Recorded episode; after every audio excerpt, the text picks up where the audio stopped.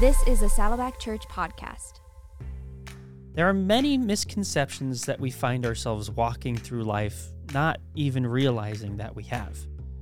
But one of the hardest, and perhaps most devastating, are misconceptions that Christians can have around grief and suffering.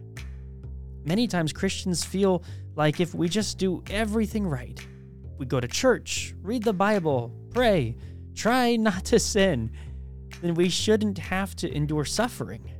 God should be happy with us, so he should shield us from suffering. Or maybe we've been through suffering, and therefore we think we've already endured one thing, so we should be good to go for the rest of our lives. What we want is a sense of control. But we generally learn quickly that that is not the way things really work. My guest today is Lauren McAfee. Lauren is the founder of Stand for Life and serves as the ministry director at Hobby Lobby. She and her husband Michael are authors of a new book out now called Beyond Our Control Let Go of Unmet Expectations, Overcome Anxiety, and Discover Intimacy with God. In this conversation, Lauren shares the journey that she and Michael have walked through leading to this book, how she has learned to embrace God as comforter, how couples can learn to grieve together, and what it looks like to have our misconceptions met head on. My name is Jason Wieland, and this is Doable Discipleship, Saddleback Church podcast, part of the Saddleback family of podcasts. Now, my conversation with Lauren McAfee.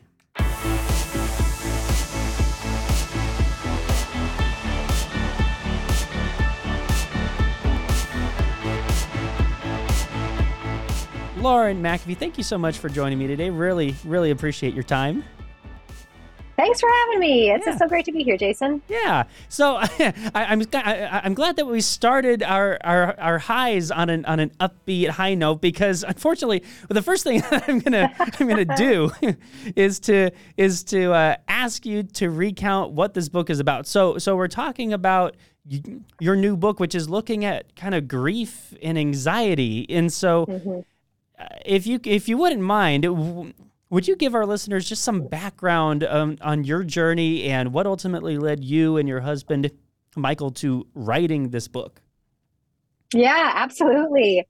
Um, so, Michael and I, my husband, we wrote the book Beyond Our Control because of circumstances in our own lives where we realized things in our life that were unfolding were completely beyond our control and we were trying desperately to grasp for control of those things. And if you've ever been trying to control something and realized you have like zero control, it's usually a painful process and experience. And so for my husband and I, that journey for us was really wrapped up around becoming parents and parenting. And the themes of the book are around control and centered around control but that can relate to people i think in whatever circumstances it is that they're facing that are beyond their control or or things in life where they maybe had an expectation about something and it has not you know their expectations about life hasn't come to fruition.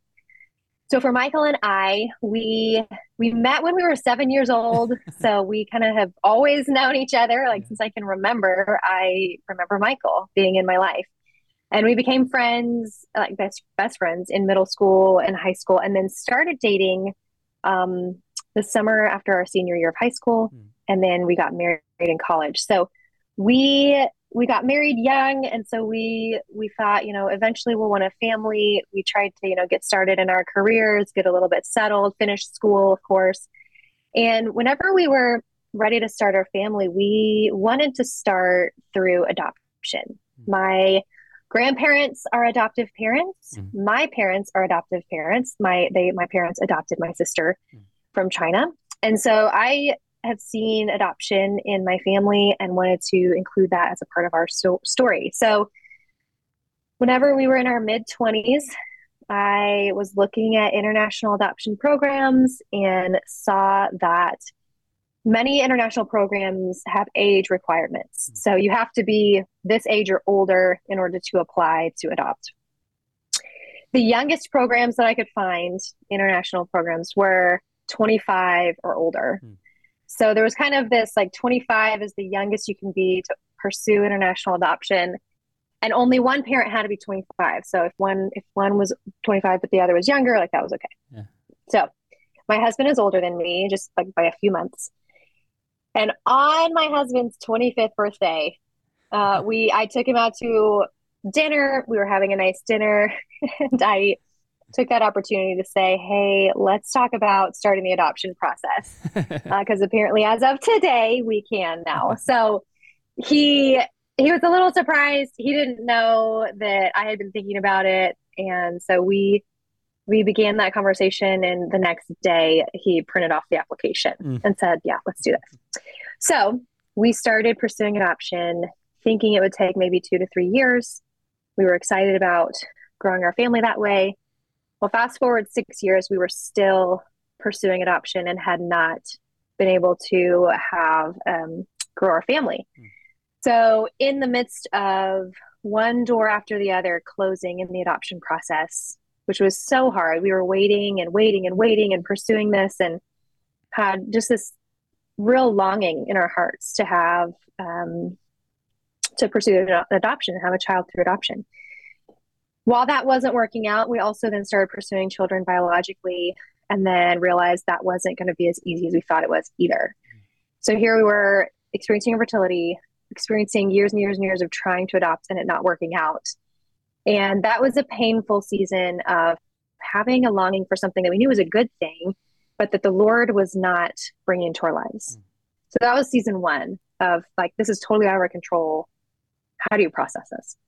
Then we finally did get matched, and we, at when we were nearly seven years into the adoption process, we traveled to China and brought home our daughter Zion. Mm. And she was 19 months old when we adopted her, and she is amazing. And she was home with us from China for a month and a half when she was then suddenly diagnosed with cancer. So we were facing now this reality of finally having this longing of our hearts fulfilled, and now our cancer, our daughter being diagnosed with cancer. So that was again there there was nothing we could, could do to control the fact that she had cancer, nor could we really control healing it. I mean, we're not doctor medical doctors. We were totally reliant on following the doctors and trying to do the best we could to give her care. And then in our after our daughter, we went through the cancer experience and she went into remission. Mm-hmm. We then started pursuing an adoption again and and in the second adoption process, we did a domestic adoption. And in that process, we were matched with a child. A birth mom chose us to parent her uh, son. So we brought home a son born. we brought him home from the hospital. He was a part of our family. We were going through all of the legal process to finalize adoption. And a couple months into that process, we realized there were going to be some complications with the case, and they needed to have a trial just to kind of have the judge review everything before making a decision for most of the time that our son was in our home, we thought he would end up staying with us. And the judge was delayed in hearing his case because of COVID. Mm-hmm. Every, you know, it was during the COVID years. And so everything was slow or shut down for a season. And so our son Ezra was in our home for a year. And we thought for most of that time that he would be with us forever when the judge made a very unusual um, decision in our case to that we had to say goodbye to him and we had two and a half hours hmm. to say goodbye before we had to hand our son over and we haven't seen or heard about him since hmm. so it wasn't a loss to death but it was so it was a unique and unusual loss which felt a little bit lonely it wasn't necessarily a foster situation it was yeah. kind of always intended to be an adoption and so the expectation for most for most of that time again was that Ezra would be with us forever but in an instant, I mean, in just moments, we said goodbye forever to the son that we had had for a year, that we had raised as our own, who called us mom and dad, who, you know, Zion, and our daughter, thought that was her brother, and we haven't seen him since. So it was such a devastating loss that it and, and such a unique loss too that it really again was like wow we how how do we process that? We didn't have any control over this circumstance. And how do you navigate that believing still that god who is the god that is in control if he if he is all powerful and does actually have control yet he's allowing this pain in our lives like how do you navigate that as a believer to to bring together the pain that you're in as well as trusting in the goodness of uh, of a God who is sovereign over all things. So that's kind of the why behind this book hmm. was it's it's my husband and I writing to fellow people in the journey whether it's their own pain points or watching others walk through suffering. And it doesn't have to be big things. It can even be just you know life isn't going as you expected. You know maybe you thought you'd be married by a certain age and you're not or that you'd have kids or this many kids and you haven't been able to or the job that you thought you'd have it, you haven't been able to attain that. Just these expectations we have in our life that even those becoming unfulfilled can cause grief um, as we kind of reconcile with man i don't have the control over my life maybe in the way i thought i had at one point in time. And how do i trust god who does have all control over these circumstances in my life. And I hope that it'll be an encouragement that people will feel seen and that they're not alone in this journey and ultimately pointed towards the goodness of a God who has all control and is good and is with us in those pain points. So that's kind of the hope for Beyond Our Control and yeah. why we wrote the book. Yeah. Uh, I remember I've followed your journey ever since we first met 10 years ago. I, I, have I've followed you and Michael both on social media accounts, and I've just always been impressed at, at everything that you've walked through is, is you both have been able to process through words and you've taken that time and, and you use those mediums, whether it was through a post on Twitter or whether it was writing for Christianity Today or whatever it was, or, or, writing these blogs where you're able to process through it and talk it through. And it seems that through all of these years, through all these different journeys, what you've come upon is this theme of we we grow up thinking that we can have control over our lives. I remember mm-hmm. my son, yeah. even just yesterday, was saying, well, when I'm an adult, I'm going to be able to do whatever I want. And I'm like, well, I don't think that's exactly how that works. so, so yeah. we have this idea of control because we feel like we have uh, autonomy, which we do in many cases, but there are some things that are just beyond our control, as you say. And so it's just all come together in this book, which is addressing just this theme that has been so prevalent in, in how you guys yeah. have been experiencing it and walking through it and learning it. And so, and I'm so glad that you do and that you have been because Christians have this kind of weird, confusing relationship with suffering. And, and that could come in the form of grief or, or anxiety or depression or any kind of hardship because like I know people who fall into this trap of believing that, well, we shouldn't suffer. Like that must mean that I have some sin in my life that I need to find out because that's the only reason that I should be be feeling suffering. Um, or we get to this place of like we say that God isn't living up to his part. I'm doing this, this, this. I'm checking off all these boxes in the Christian playbook, and yet God isn't doing his part. And so, mm. why is that? Or maybe we start to just question yeah. our faith entirely. So, I'm just curious on. Uh, um, Uh, for you, as you've laid out this journey, how have you seen the roller coaster of response play out in your own life? And how have you seen your outlook change through all that? Yeah, yeah. Yeah, well, you you touched on it early on. Like, I think we grow up, especially in a Western context, where you know we have a lot of you know relatively easy and autonomous lives, and I say that relatively speaking sure. compared to other parts of the world. Sure. Um, that even as kids, we can think like, oh, like I can, I'm going to be this, this is what it's going to be like when it's older. Or I, you know, you think, okay, if you just work hard, do your best, you can accomplish whatever. You'll be able to get the degree, you can get the job, or, you know, work hard and make it happen. And I think Michael and I realized we were living under that same perspective even as young adults and didn't even realize the ways that that was a form of prosperity gospel that mm. was in our hearts that we both spoke against prosperity gospel and say like no like the bible teaches you know, look at the bible yeah. and people in the bible like they were not immune to having hard times yeah. and suffering um, look at jesus's life alone and you can see um, if he's our example like christ endured suffering and so, you know, we're not just promised like health, wealth, and prosperity. But at the same time, we also did have this hint of that same false doctrine in that we did expect, okay, well, if you're if you're serving the Lord and you're trying to be a good person, you're pursuing these good things, like God's probably going to make it easy for you and he's going to, you know, take care of you. And so the other thing we also felt was that whenever we went through a season of trial, which was for us that kind of cancer season with Zion, yeah. we felt like, oh, okay, like we've, you know, quote unquote, done our suffering. so like yeah. now it should like we should get the it should get be, get easier from here on out. Yeah. And again, it was us putting that wrong perception that this false expectation that's not found in scripture.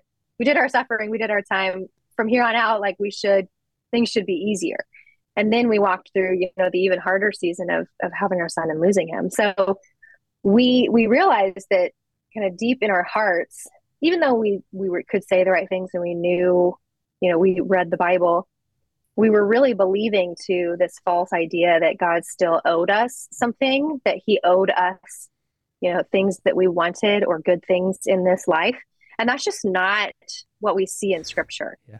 So when we look at the Bible, we can see examples like especially looking at Jesus' life, he was our, is our ultimate example and went through suffering, the worst suffering of all because he went to the cross and and suffered and died for for our sake. Mm-hmm. And so yes, God loves us and yes, he he wants good for us, but God also has this bigger perspective where he can see the whole of eternity and how he is using things in our lives for his glory and our good. Um, so, in looking at, you know, you can see this clearly in stories like Joseph, who went through many trials, you know, sold into slavery, uh, his brothers hated him, he was falsely accused and thrown in prison, you know, all of these things that, you know, in his lifetime, he had the opportunity to get to a point where he was able to look back and see and and he says himself you know what you used meant for evil god used for good whenever his brothers were coming back and he was able to be a part of the solution for saving his family and his people during a famine. Um, but then you have other examples like Job who the bible says was an upright and faithful man yet he still endured great suffering, losing everything he had in this earth, and even and then suffered uh, his own health issues. And for Job, he never had that aha moment that Joseph got later in life, where he can look back and see, like, oh, this is why, and this is how it played out. So in our suffering, we're not owed from God that kind of, oh, this is exactly what the Lord was doing. Yeah. But we go to God trusting him that he he knows he God has obviously used Job's story that we're now thousands of years later and still reading and talking about his story and inspired um, by what his faithful example was. And Job didn't know that that was going to be the reality of his yeah. life, but um, he trusted God even in the midst of the hard times. So as we process through uh, those moments in our life where we are just struck by and, and weighed down by the fact that we don't have control over things and things are hard and things are painful, we can use those as opportunities to trust in the Lord in His big picture perspective.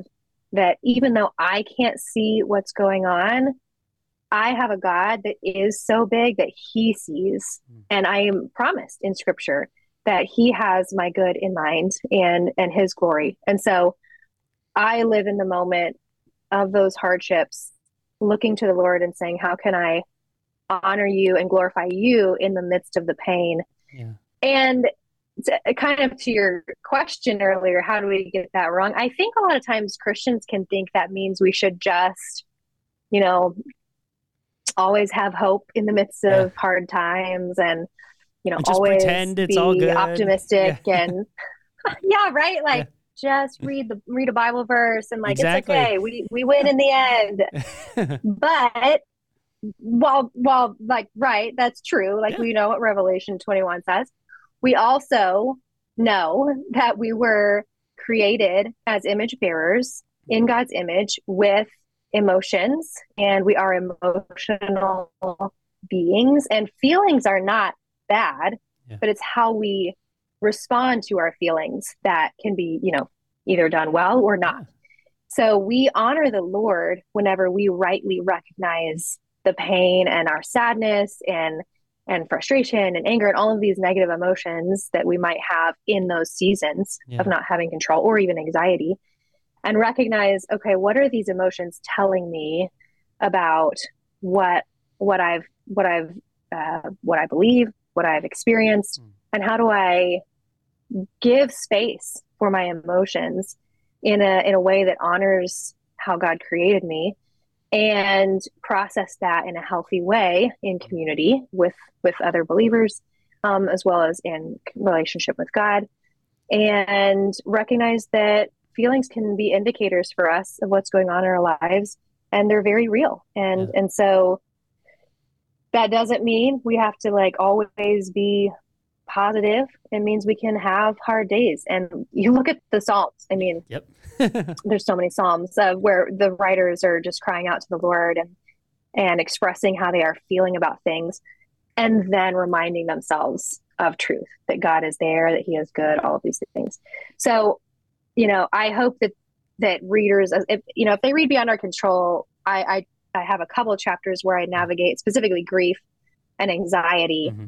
and encourage encourage believers that you know those are not bad things. Yeah. They are uh, they are a reality that we live with and and to always continue to going to truth and to create space for for processing grief through lament and and understanding where our anxiety is coming from yeah I, I was just going to say i'm so grateful for books like psalms like ecclesiastes for lamentations that just say that it's okay to experience just confusion and and all of the emotional gamut and and then you it starts to ask you that question of what does what are your feelings driving you to right i think I, mm-hmm. you would pose the good question to ask is what are your feelings an indicator of which is great i would also add where are your feelings driving you to are they driving you to other people you mentioned being in community are they driving you back yeah. to God? Are you are they drive or are they driving you into a a darker place or something else? And so if you're able to ask yourself, what are my feelings? A warning light of what is going on in my life, and also where are my feelings driving me to? It, those are just good questions to be able to get yourself in the process of asking yourself anytime you feel yourself starting down the slippery slope just say okay warning light and where am I going? yeah, right? No, I mean it's that's so good because there are there are productive and healthy ways to deal with our emotions and there are really bad and destructive ways. And yeah. so one of so it, a practical thing that I point to in the chapter in yeah. on uh, grief, I think it is, is that as we're processing our grief mm-hmm. or anxiety, there are three practical things that are helpful ways to deal with that. One is to realize that time will help. Mm-hmm. Um, so there's time talking. We need to talk with God and with other believers, community, and tears, knowing that, like, as we allow ourselves to feel those feelings and allow the tears to come, that is a therapeutic process that helps us to process and metabolize our grief. Yeah. And so, as we allow for tears, we talk with our community, and we allow time to pass. That is a way that we can move towards healing and and navigating our our emotions yeah. in uh, in those hard seasons in a way that's hopefully productive and helpful as we continue to look towards truth and look at God as um, as our source of truth, Mm. knowing that our feelings aren't the source of truth, Yeah. um, but to navigate those in light of who God is. A great job identifying those three T words. That's great. yeah. Well, I just realized I didn't say use truth, but I should have. Oh, well, there you go. Uh, Yeah. So next time. Special future edition. you get truth in there. Yeah, there you go. um, how has your understanding and appreciation for God as comforter changed over time? Yeah.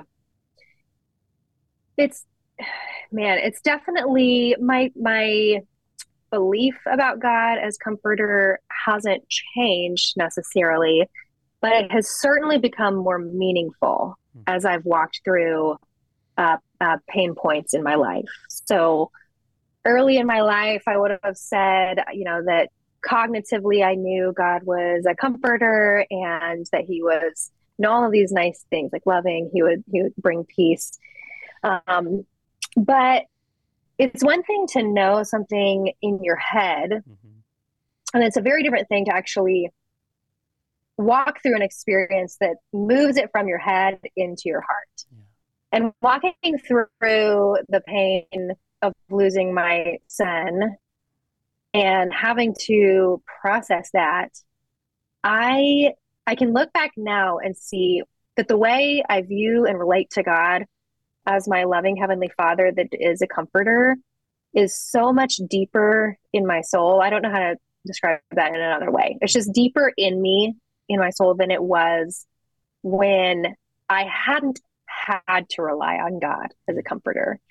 Um you know i think that there's saying I believe and rely on God as my comforter, and then there's actually living it out. And so, in those days after I lost um, our son Ezra, I just I there was there were no words really that that I could express. It was just so dark and hard and heavy that I felt like even in my prayers, all I could do was just ask God to help me and to be near and I knew that he was. And so for him to be my comforter was very meaningful in those hardest of days that today I, I'm I'm very grateful for the ways that the hardships have brought me closer to the Lord in a way Mm. that I couldn't have gotten without that. Yeah. And I don't mean that to sound cliche like, oh, like there's purpose in the pain and Yeah. it brings you closer to God. Because I think, you know, we can choose one of two paths when we go through the hardships. Like we can choose the bitter, I'm I don't believe God is good path, or we can choose to lean into God. And and our hope with this book is that we really show the pathway towards reconciling our pain in a way that draws us closer and more into a closer relationship with the Lord instead of going that path of, okay, I, I can't, I don't believe this anymore. So that is certainly a blessing that the deeper intimacy with the Lord that can come through those pain points can be a great blessing. Hmm. Is there a I shouldn't say different. Is there another attribute of God or name of God that you've clung to more so recently? yeah, I think whenever whenever I walk through have walked through these moments in my life, I certainly knew that God was true and I think like God's word being true was was always was, was actually something that I kind of I think championed in my life. My Yeah. first book that I wrote with my Mhm. husband, we co-authored a book called Not What You Think. And we really looked at like biblical literacy and encouraging our generation, millennials and, and Gen Zers, to Yeah. consider the Bible and the truth claims that it has and all this. And so like truth was something that I would say was like very prevalent in my life. Uh-huh. But similar to how I saw God as comforter, I think walking through a moment where I questioned the truth Hmm. and then I had those moments where I remember one Sunday I was sitting in church and was right after one of our losses, painful losses, and the pastor like flippantly said something like, God is good. Yeah. um, as he was like walking off the stage from the offertory moment. And I remember, like most other Sundays, like you don't even like think about it. It's just like, oh, yeah, all the time. He, but he said, God is good. And the first thing that came to my mind was, is he? Mm. Like, is he good? Which I remember it caught me off guard, but I was, I was, I was hurting so bad that I was questioning the truth. And so I think God as being and his word as being true means more to me now because I've wrestled with it in a deeper way. Mm. And I can go to scripture and see um, the ways that God reveals himself as compassionate yeah. and as loving and as present in ways that, you know, I, I knew before, but I read the scripture and the truth of scripture now through the lens of the pain that I've been through. And and again, just the fact that it is true rings deeper now than even before. Yeah. Even like I said, even when it was like the Bible was true was yeah. kind of my thing. Um, it means it's even more so today. Yeah, I think that's a interesting reminder to people is you read through scripture through the lens of what you've experienced in your life and you can't help that. That is just the nature of it. But that's also yeah. a nature of the realness of the word that it is a living word and that you have the holy spirit yeah. in you and so as you are reading through it you are doing so with the spirit who has walked through these journeys with you and who knows That's the, right. the love and care of the father in ways that we can't even begin to grasp the holy spirit that was living in you knows and so it's it's illuminating the word for you in a whole new way every time that you read it you're you have the background of the life you've been through since the last time you read it. So it is always new, it is always fresh because you've are walking through a daily life that is not always easy. and so you are carrying yeah. with yeah. you yeah. A, new burden almost every single time. And and as you're reading through it, that's an opportunity for God to say, I'm carrying that burden with you too. I'm here with you in that too. Or I am so, I, I, I get to celebrate in that with you. I know you are, are reading this after a, a, a, season where you are experiencing uh, joy in new ways, and I'm meeting you in that through scripture in a new way too. So um, that's just a great yeah. reminder for us is, is that it, scripture is new every time you read it because you're carrying your freshest self into your reading with you. Yeah, no, that's so good. And I think is the beauty of our God and that He is so big, right? Yeah. That we can never uh, every end of learning all there is or His Holy Spirit to reveal things to us through his word. And I'm so grateful that we have a God that is that big mm-hmm. and who is beyond my control because if if we had a God that we could control or that we could fully understand, he wouldn't really be a God, would he? It'd be like something that's of this earth. And so I'm so grateful to have um, a really um, big heavenly father that mm-hmm. constantly is revealing himself in new and fresh ways to us as long as we seek after him.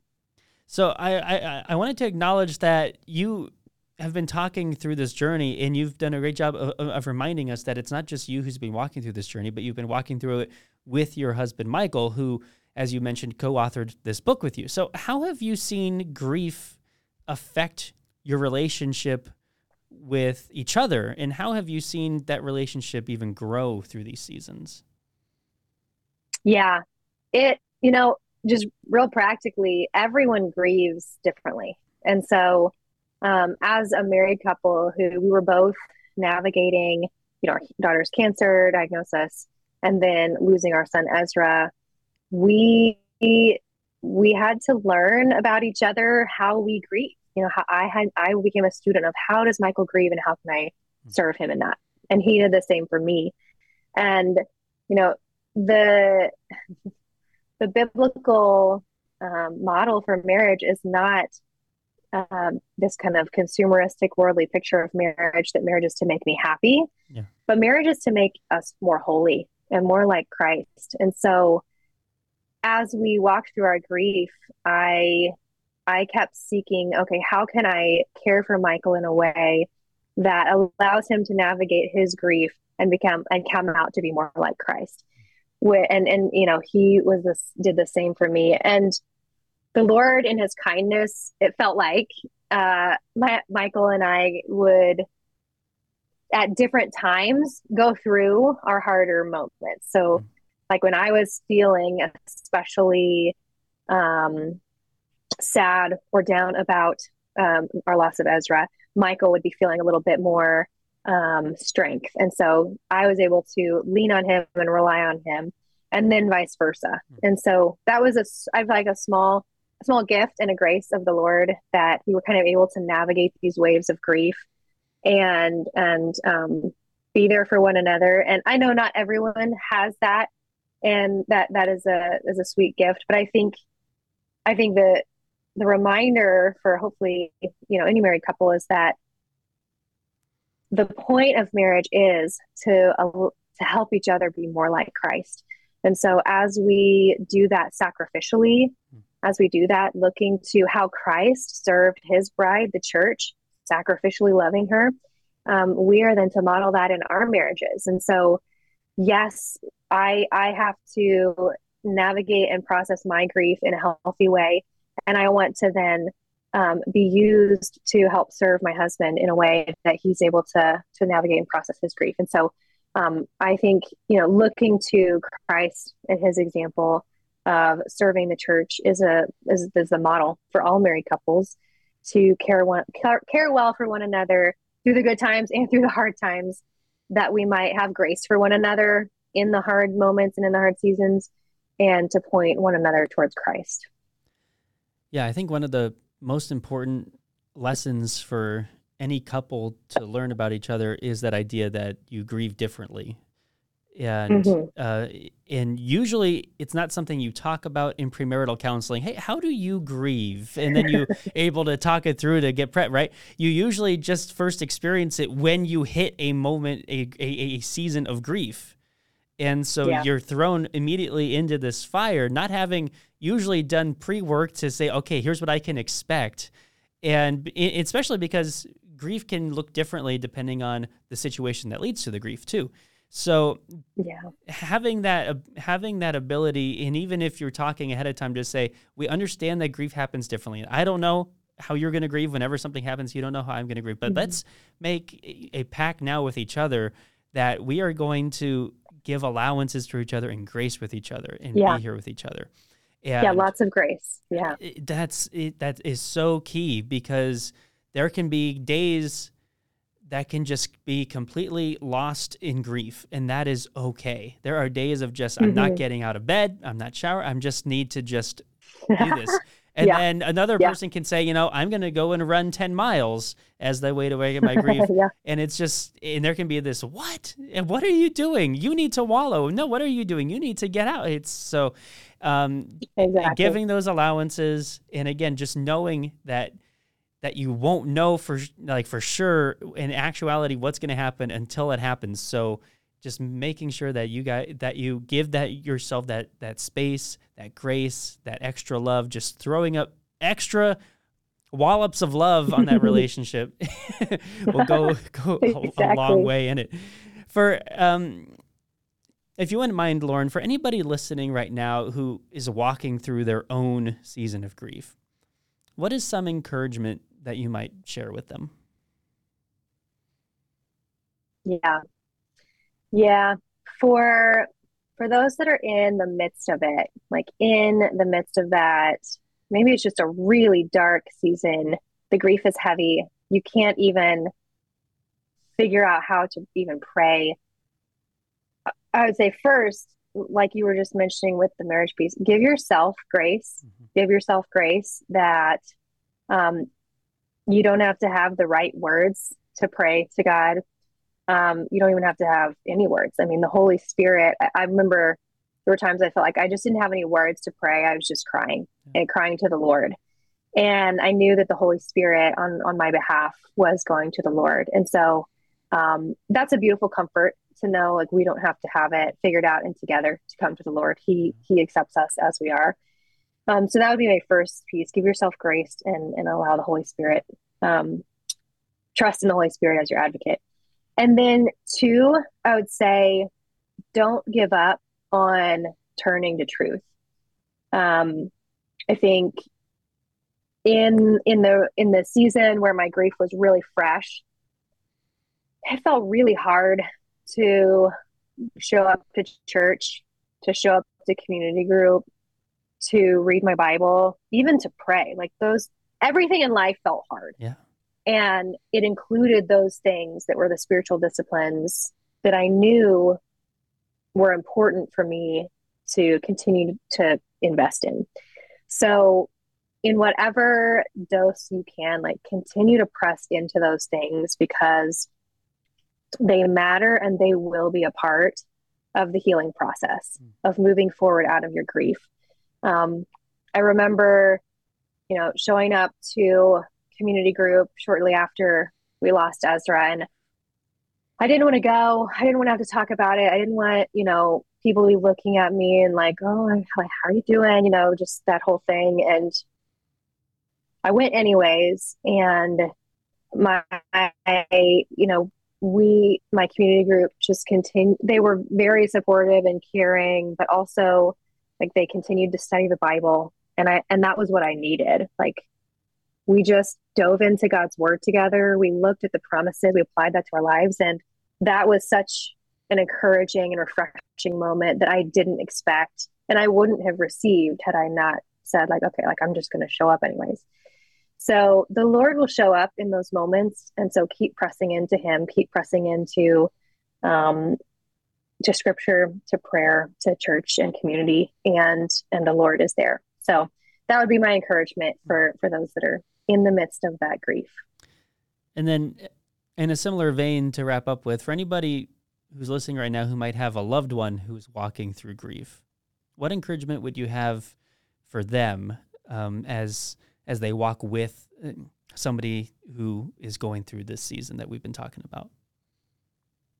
Yeah, you know, there were so many ways that people tried to show up and show us support. And sometimes they were in ways that were like, oh, that wasn't, didn't feel helpful. and then other ways that were so meaningful. And so I think I love this question because I get asked that often mm. because people know that we've walked through some stuff. Yeah. And I always say, like, first of all, just have your posture to be that you're going to lean in, like, you're going to be present you're going to listen. You're going to have your presence felt. They're going to know that you love them. Yeah. Like that, I think, is the most important thing.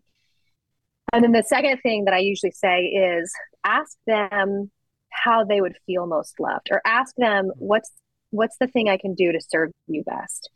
And and a lot of times people won't have anything to say. They're they're going to say, you know, oh, I don't know, you don't need to do anything, or mm-hmm. whatever it is.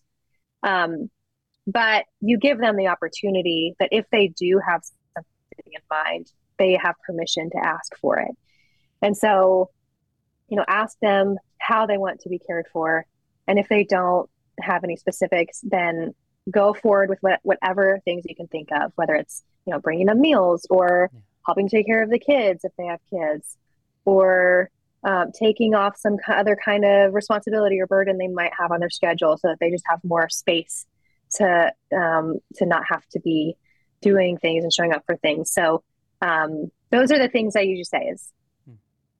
be committed to loving them and pressing in and be present, and then ask them, how can I love you well in this season? Lauren, thank you so much for your time today. Really appreciate it, and uh, really appreciate getting to talk through the book Beyond Our Control. And uh, I, I just thank you for the yeah ministry that you and Michael are doing in talking about this. So thanks for being here. Well, thanks so much, Jason. no, I appreciate you having me. Now, let's look at some next steps out of this episode.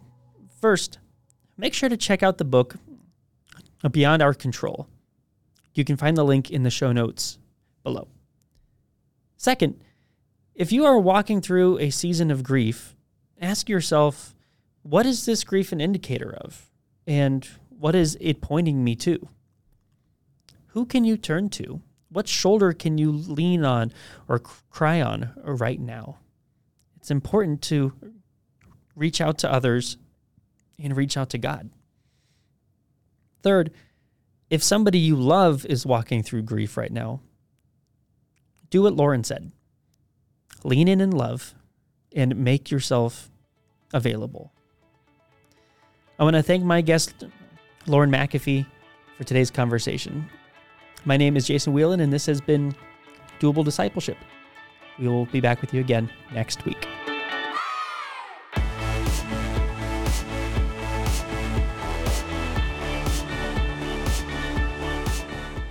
If you enjoyed this episode, consider giving us a rating or a review on iTunes. If you do, you'll help other people find us in the future.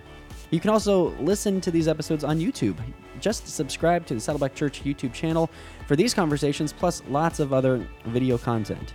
And if you are already listening to us on YouTube, subscribe to the Doable Discipleship podcast on Apple Podcasts or your favorite podcasting app so you can listen in the car or wherever else you go. Don't forget to visit saddleback.com slash doable to check out all of our previous episodes.